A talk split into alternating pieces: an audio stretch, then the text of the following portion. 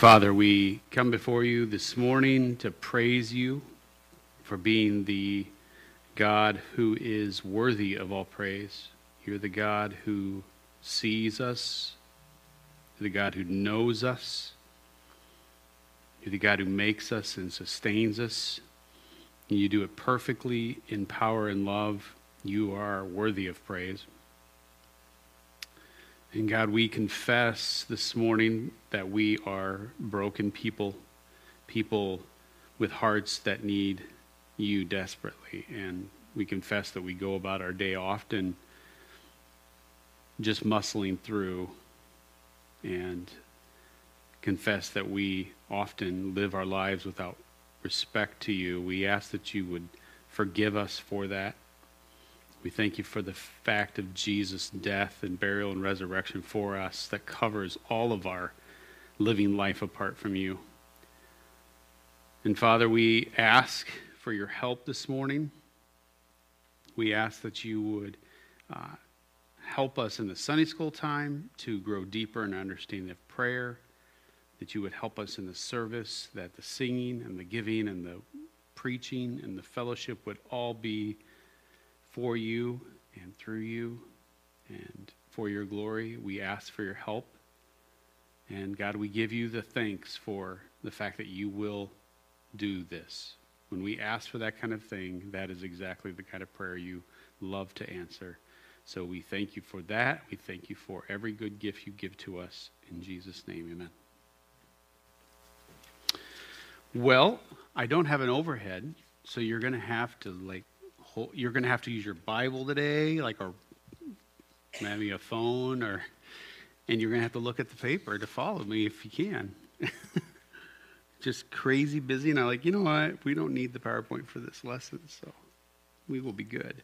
So the last 3 or 4 weeks, we've been talking about someone. Who have we been talking about for the last 3 or 4 weeks? The Holy Spirit. I'll give that to Mark. The Holy Spirit, and we talked about who he is in question 36. He's the third person of the Trinity, fully God. He is co-equal in power and substance with the Father and the Son. And then we had question 37 that we spent a whole lot of time going through passages, just seeing what the Spirit did. Right there at the top of your handout there is last week's question that we've been working through. How does the Holy Spirit help us? And we see that this answer is right, but there's so much more that he does, right? The Holy Spirit convicts us of our sin, comforts us, guides us, gives us spiritual gifts and the desire to obey God, and he enables us to pray and to understand God's word. And that question leads right into this week's question, question 38, what is prayer? And the answer from the Catechism is prayer is pouring out our hearts to God in praise, petition, confession of sin, and thanksgiving. Prayer is pouring out our hearts to God in praise, petition, confession of sin, and thanksgiving. So what does that mean? This one's really not one of those hard questions to understand, is it? But here's what I would say, that prayer is how we depend on God. Prayer is how we depend on God. And the last week, several weeks, we've been talking about how the Holy Spirit helps us. And I would say that prayer is the key way, one of the key ways that the Holy Spirit helps us in being dependent on God. You see that quote there from a guy named Paul Tautges from his book, Pray About Everything. He says, one of the pleasures of God is to take ordinary common sinners, redeem them, and then empower them with the Spirit to walk in God dependency. And the clearest mark of their humble, God-dependent spirit is their dedication to prayer. So we need the Spirit, actually, to help us pray, to help us remember our need for him. And here's how I learned that I'm not God-dependent. Here's how I learned that I'm not God-dependent. By examining how much I don't pray. That's how I've learned where I see what areas of my life that I'm not God-dependent, that's the areas that I don't find myself praying about. And a guy named Paul Miller helped me see this in his book called A Praying Life that I would commend to you. He says there in that quote, if you are not praying, then you are quietly confident that time, money, and talent are all you need in life. Think about that. If you're not praying, then whatever areas that you're not praying about, you're quietly confident that time, money, or talent are all you need in life. It kind of hits hard a little bit, doesn't it? I've had some people disagree with me on that, but I would say that to the extent that I'm doing whatever I'm doing without taking time to say, God, I need your help in this, I'm not depending on him then to help me with it. I'm thinking, God, I'm not thinking this, but subconsciously I just am acting on my own in my own strength. Like I can do my job. I do my job. But if I don't take time to recognize that I couldn't do my job if my heart wasn't beating, my brain wasn't working, and the talents that I have and skills that I've been given weren't there and continue to be kept there by God, I wouldn't be able to do a job, right? He goes on to quote, I don't know if I put that whole quote in your handout. He says, you'll always be a little too tired, a little too busy. But if, like Jesus, you realize you can't do your life on your own. Now, isn't that interesting the way he said that? Did I put that whole quote in there? Okay, so he says, if like Jesus, you realize you can't do life on your own. Last week I talked about how Jesus did what he did. He did it by the power of the Spirit. He did not depend upon his deity, which was fully there, but he did not depend upon it. He depended on the Spirit to obey God fully as a man in our place and to do everything that he did. And Jesus learned that as a young man growing up, he realized everything he had to do was in prayer. So the author there says, if like Jesus, you realize you can't do life on your own, then no matter how busy, no matter how tired you are, you will find time to pray. If you realize what this truth is that we can't do life without God. But my question then for us is like, well, what does this mean then? What does it mean to pray? Our catechism tells us that first phrase says it's pouring out our hearts to God. Right? That's all about just communicating to God with our inner person. And the catechism categorizes then four different aspects of how we talk to God. Prayer is pouring out our hearts to God, and it says four different ways. It says praise, petition, confession of sin, and thanksgiving. So what is praise? Let me ask you guys. So the answer says praise, petition, confession of sin. What would you say praise is? How would you define that?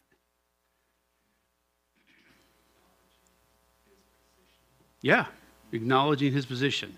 I agree. What else? When you praise someone, what do we do? Like your students, Matt. Well, you don't praise your students, but if you would praise it, no, just kidding.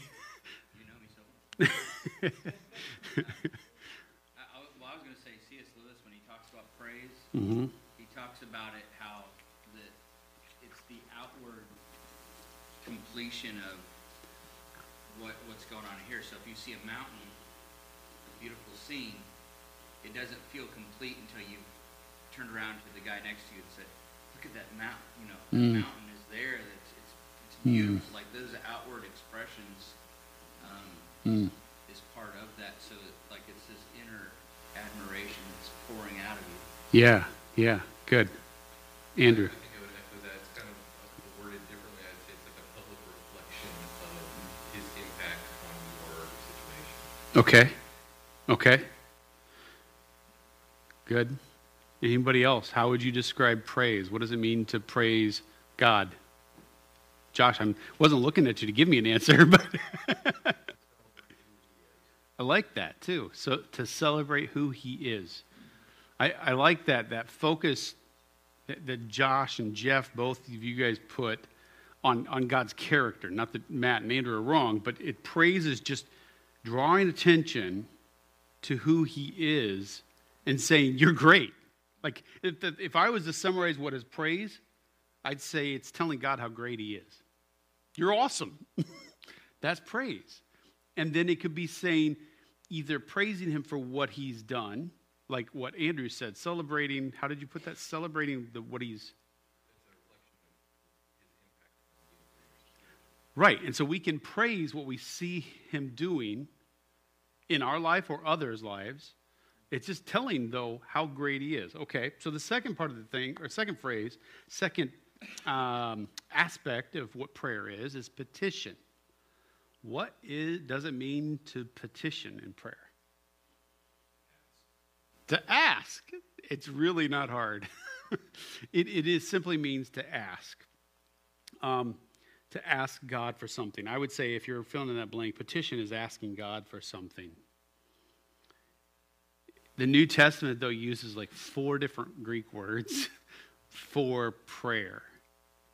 And sometimes in a verse, you will actually see prayer and supplication, like in Philippians 4:6, in everything in prayer and supplication. Now, that should make you scratch your head a little bit, because I thought supplication, whatever that word means, is part of prayer. But Paul says, in everything in prayer and supplication. So the 4 words are prayer, petition, supplication, and intercession. Those are the English words we've given to it. But underneath those are 4 different words, all talking about prayer as asking. And they just keep ratcheting up. So depending on the context in the New Testament where you see this word about prayer, if it says like prayer and supplication, Paul is saying asking and really asking. Like there's an urgency. So if you go prayer and petition and supplication, those are different levels of asking and urgency in your asking. It's like a kid who's dying, Dad, I need this. That's probably not just the simple word prayer. That's like insistency. So that 4th word, the English word, is intercession, and that's not like a different category or intensity level. That's actually asking on someone else's behalf. So anytime you're interceding, like if you say, if Jeff, you say to me, my overtime's not letting up, will you pray for me to have strength and all these things I need for my family? And I say, I will pray for you. What I'm saying is, I will intercede for you. I will go to God and ask for you on your behalf for those things. That's what intercession is. And when we read, and my friend preached on Romans 8:26, that the Spirit intercedes for us, what does that mean then? What is the Spirit doing for us? He's asking for us. He's praying for you. What? My head just still gets, every time I think about that, it kind of like, wait, the Spirit, God is praying to God for me? Because the Spirit is fully God. And he's asking, he's praying on your behalf for you. So that's the 4 different ways. When it says petition in our catechism, it means all of those words, all of the asking. So praying is praising, telling God how great he is. Praying is petitioning, asking God with different levels of asking, of intensity and urgency. I put a link in there that I found. I read a helpful article last night that kind of walks through those different words. So if you're like, I'm not still sure what that means, read that article. It's very helpful. And then the last 2 words is confession and thanksgiving. And confession of sin is just that. It's telling God what you have done wrong or how you need to be fixed. Confession is telling God what you've done wrong and or how you need to be fixed, which is kind of goes hand in hand. It's saying that you need him because of your inability to fix yourself. So can you see so far how these three words are all about dependency? I'm praising God for who he is in light of what I'm not. Like his power, I need him for that. Asking is all about dependency. It's recognizing, God, I need you. Will you do this and this? Because I can't do this on my own. And confession of sin is acknowledging where I'm broken, where I've sinned, where I don't measure up, and I need you to fix me, to forgive me, and to restore in me what you want me to be. And then thanksgiving. We know what thanksgiving is, right? Thanksgiving is telling God what you're thankful for, realizing that everything's a gift from him, right?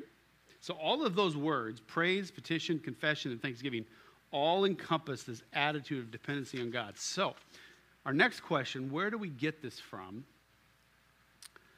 I always like, okay, where does this answer in the catechism come from the Bible? How do we get this? And just about like everything else in the Bible, you can't go and find a verse that says prayer is this, this, this, and this. Because the Bible is not a textbook. The Bible isn't a dictionary. It's 66 books, right? 66 pieces of literature put together that are all have a single supernatural author who used 39 authors. No, didn't get that number right. A lot of authors to write those, and they have this running thread through them because it's God, right? So if we're asking, like, well, what is prayer? How do we go to the Bible and find out? How would you go to the Bible to find out what prayer is? That's a question for you. Like, some of these catechism questions, we can look at specific verses and it almost feels definitional. But how would you like define what prayer is by using the Bible?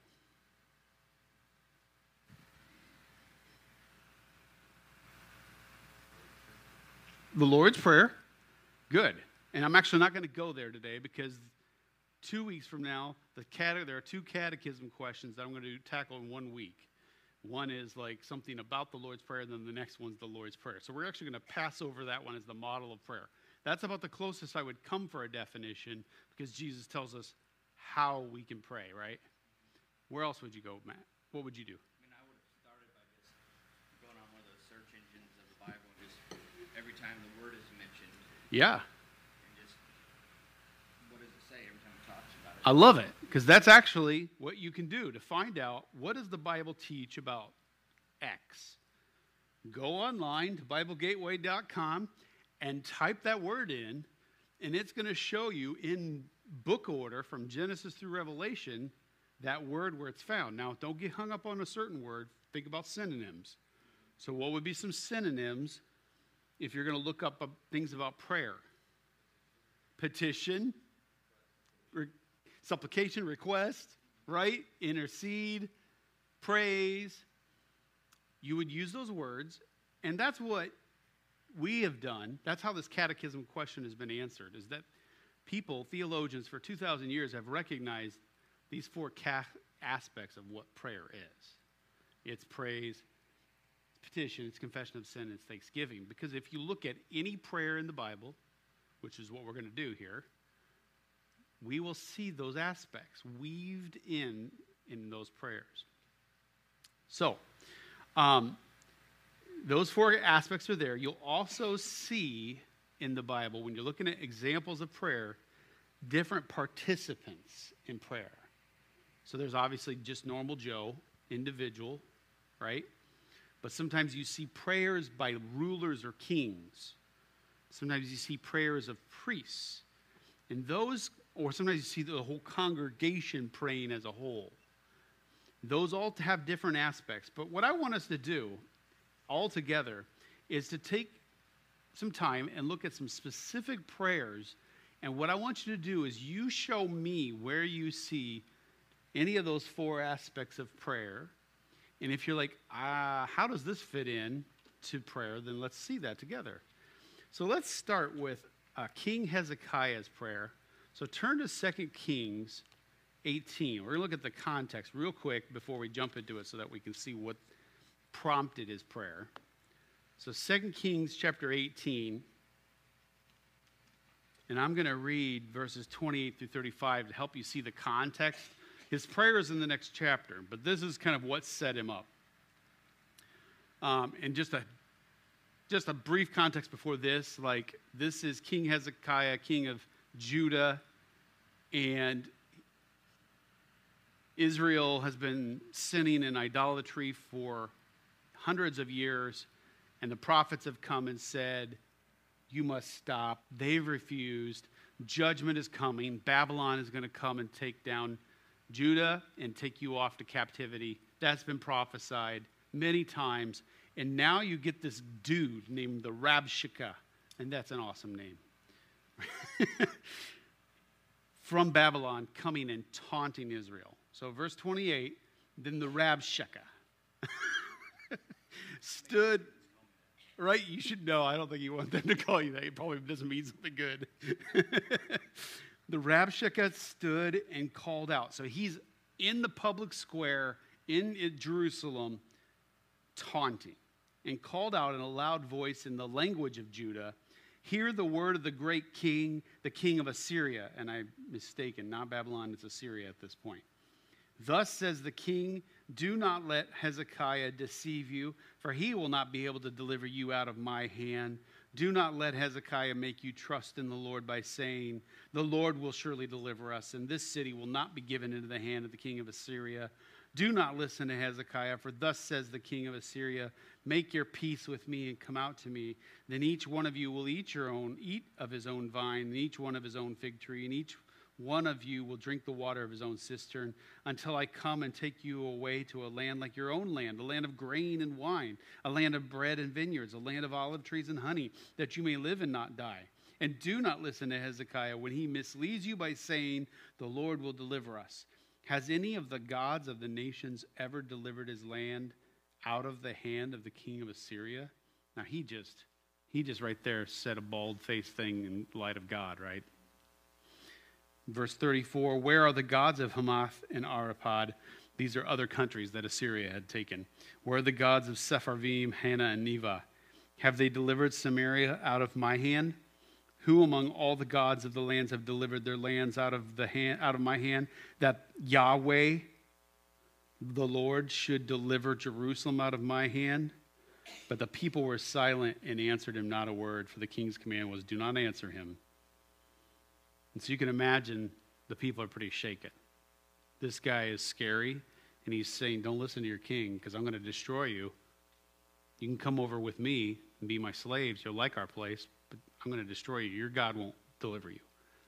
That's the setting. Now look at this prayer. Turn the page there to 2 Kings 19 and read Hezekiah's prayer. And here's what you're looking for. Praise, petition, confession of sin, and thanksgiving. I'm actually starting at 14. Hezekiah received the letter from the hand of the messengers and read it. And Hezekiah went up to the house of the Lord and spread it before the Lord. And Hezekiah prayed before the Lord and said, O Lord, the God of Israel, enthroned above the cherubim, you are the God, you alone, of all the kingdoms of the earth. You have made heaven and earth. Incline your ear, O Lord, and hear. Open your eyes, O Lord, and see. And hear the words of Sennacherib, that's the king that the Rabshakeh was representing, which he has sent to mock the living God. Truly, O Lord, the kings of Assyria have laid waste the nations and their lands, and have cast their gods into the fire, for they were not gods, but the work of men's hands, wood and stone.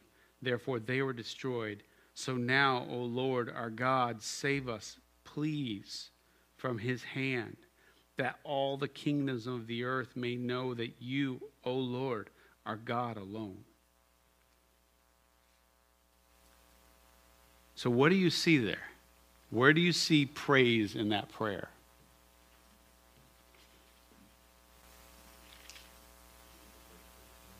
Verse 15 is like all praise, right? O Lord, the God of Israel, enthroned above the cherubim.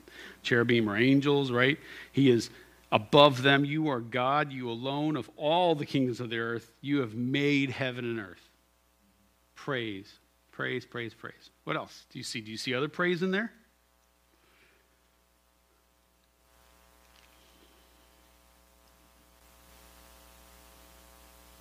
Okay. What about petition? What is Hezekiah asking for? Wesley. Deliverance. Yeah, he's asking for deliverance. He's pleading with him for deliverance. Now, there is more praise buried in here. Where do you see it? Right there in that request. It's buried in there. Matt. I don't know if you're, what you're thinking, but the fact that he calls out the fact that those other guys weren't gods. That's right. But you are. That's right. That's right. That's what I'm saying. Exactly where I was going. He's saying those guys weren't gods. You are God. You are God alone. Okay. Do you see any confession in here of sin?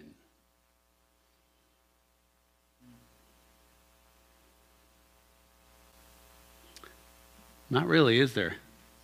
Does that make it wrong? Shake your heads no.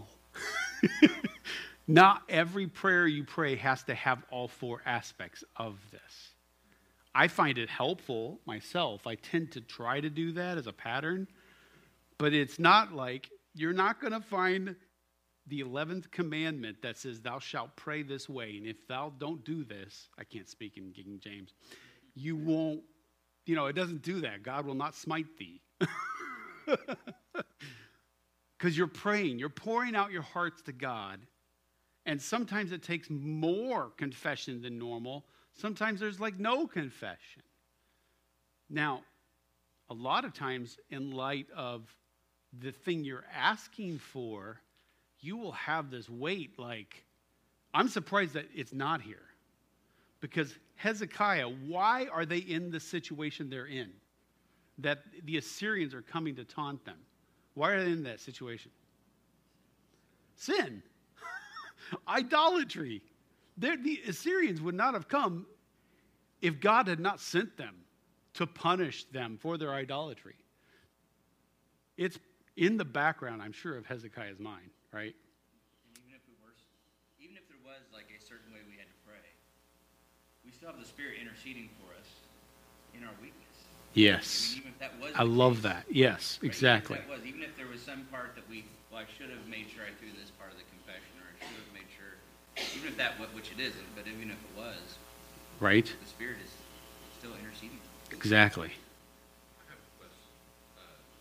I was posed this as a truth by somebody that I respect, and I don't know where I fall on it, but that God has a special relationship with the characteristic of justice.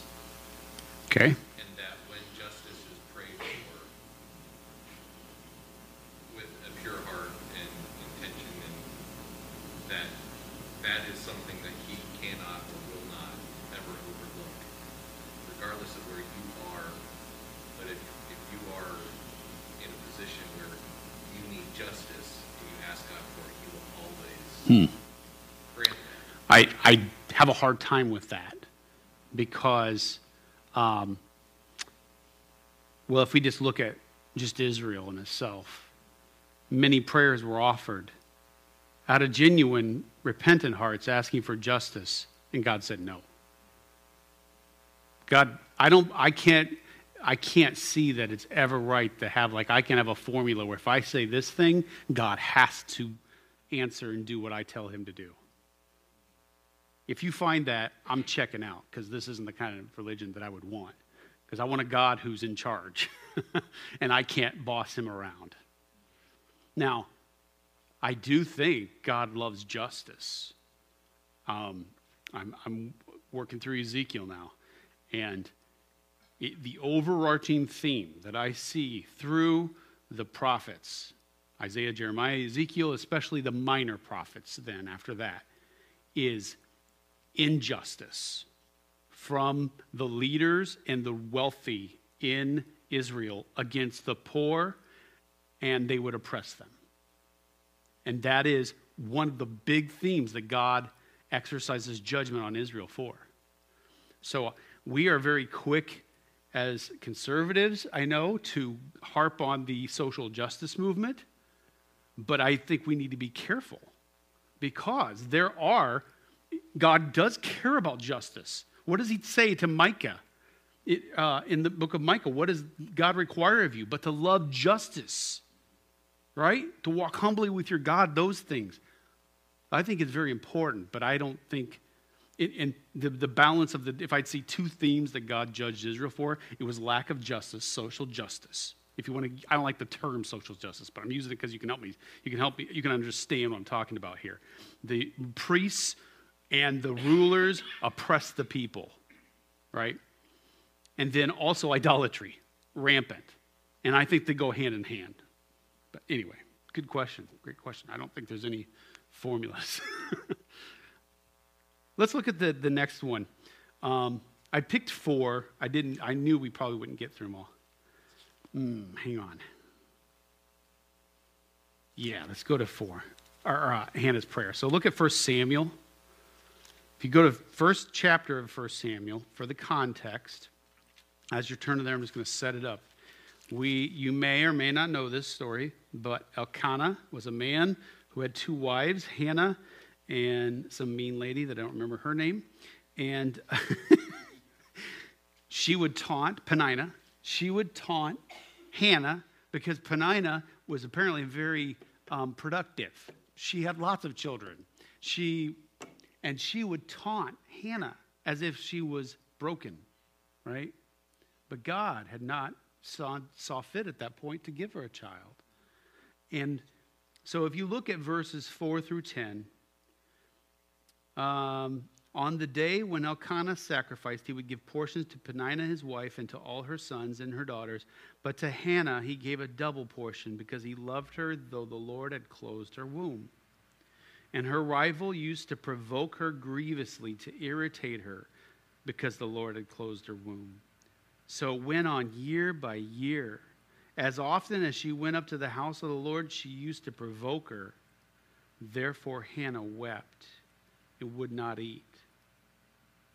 And Elkanah, her husband, said to her, Hannah, why do you weep and why do you not eat? Why is your heart sad? Am I not more to you than 10 sons? After they had eaten and drunk in Shiloh, Hannah rose. Now Eli the priest was sitting on the seat beside the doorpost of the temple of the Lord. She was deeply distressed and prayed to the Lord and wept bitterly.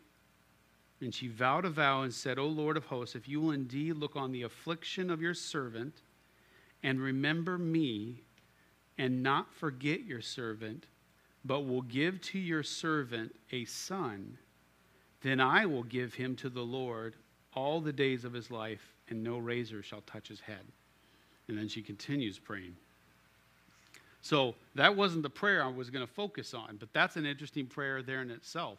And I think it has an aspect that the four categories don't necessarily fit into, and she does a vow, right? Like, I don't think a vow is praise. I don't think a vow fits into petition, but maybe that'd be the closest. Confession of sin, no, and thanksgiving, no. She makes a vow. That's still communicating to God. Josh?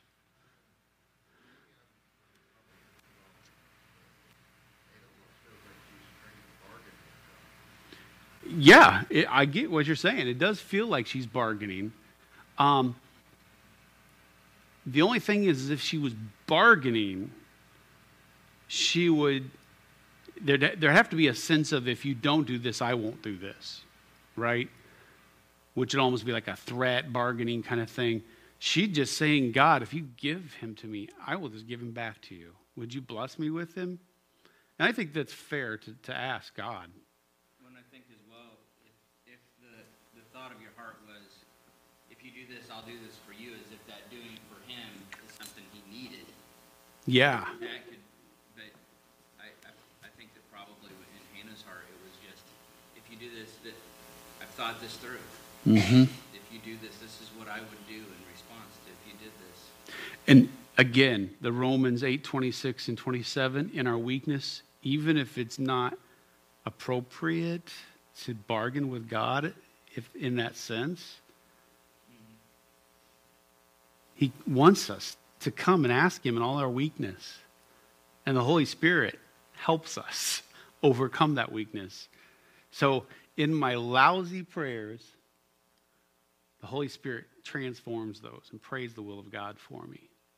God would rather you come to him as a child with broken English, stuttering, and come to him and say, I need you, right? Your children, especially your toddlers, when they come and ask you for something, you're not going to turn them away if it's something they need, right? There can be instructive moments where, like, no, I've told you a 15th sucker is not going to be appropriate. All right. So anyway, look at her prayer on chapter 2. This is after God grants her requests. God grants her request and gives her a child, Samuel.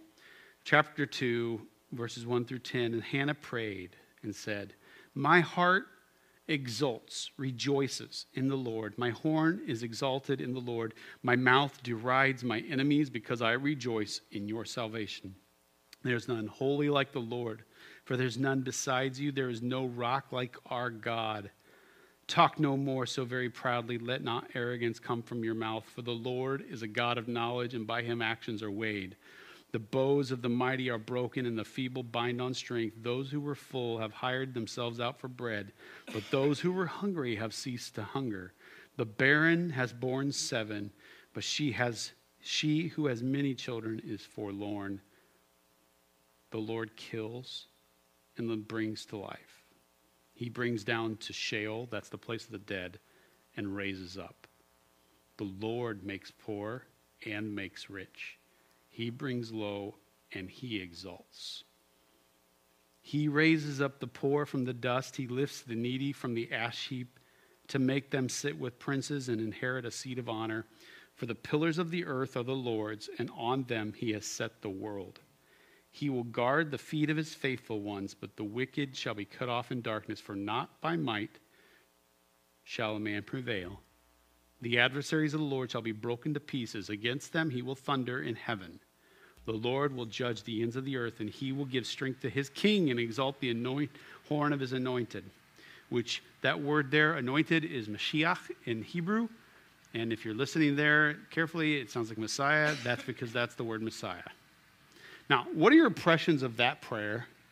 I haven't got the evil look here yet, but I probably will in 2 seconds. What do you find that prayer different? In what way does it seem strange to you? Does it seem strange to call it a prayer? Because right at the beginning it says she prayed and said. You tracking with me why it feels weird? Maybe it doesn't feel weird to you guys. Because it's unfamiliar to us. I think we spend most of our time, we praise God almost like we got to do this or else he's not going to. Because I feel like in our current social economy, we look at prayer as like a social contract where we give God this acknowledgement in order to somehow force him to give us what we want. Oh, like a vending machine. Yes. And in this regard, it has nothing to do with that. It's all praise and all thanksgiving. Yes. She's not asking for anything at all. Right. She's just freely, from the outpourings of her heart and her emotional response to him, just giving. There's no ask. Yes. And I think we see here Holy Spirit inspired prophecy as well. Right? I mean, she prophesies right there in multiple ways. Well, it's also weird because the majority of it's like she's not even talking to the Lord. Like she starts off that way. My heart exalts the Lord, and my horn, and then verse 2, there's none holy like the Lord, but there's none besides you. But then so much of it sounds like she's telling somebody else about. Right? It sounds like she's talking to somebody. Yeah. I've heard people pray like this, when they're like, you think they're talking to God, and all of a sudden they start talking about others. I think it's more like a declaration, which I don't see how that fits into those 4 categories either. Yeah. And I think that's okay. Kevin?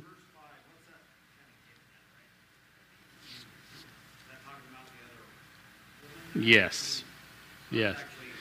Well, I think it's double meaning here. Like, it's definitely talking about Penina, but she's going into this prophetic mode now, talking broader than her, this sister wife or whatever they call it. That's a Mormon term, right? Broader, like all the enemies of God. Yeah. And it starts to echo into, like, there's another woman's prayer in the New Testament that's like this one. Mary's, right? Yeah. Mary's prayer very much echoes this one. Well, I'm going to go skip over these last two. What there was some things I wanted to talk about. When you read through those prayers, when you read through some of them, especially that first one we read, you could take that and swap out some of the words in there for where it, Hezekiah's talking about Israel, put yourself in there. Like, and pray that to God. Pray those exact words to God with your name, your situation substituted in there. If you're not sure how to pray, that's a great start because it's inspired words of God. And those are definitely according to his will, right? I just want to jump down to the last part. Why does it matter? I wanted us to talk about this, but I don't have time. But these two quotes here capture why prayer really matters. Just two aspects. There's all kinds of reasons why, but these are two. Learning to pray doesn't offer us a less busy life. It offers us a less busy heart in the midst of outer busyness. That resonates with me because, like, crazy. If I'm awake right now, I'm either working or I'm doing this house thing, and it's so busy. And it's so easy for that to get distracted. But my heart's just as busy, and prayer can help. If my heart's not as stretched in multiple ways, I can face all that busyness, outer busyness. Look at the last quote. Instead of fighting anxiety, we can use it as a springboard to bending our hearts to God. Instead of trying to suppress anxiety, manage it, or smother it with pleasure, we can turn our anxiety toward God. And when we do that, we'll discover that we've slipped into continuous praying. I'm going to end it right there because now I'm getting to look for multiple people. You are dismissed.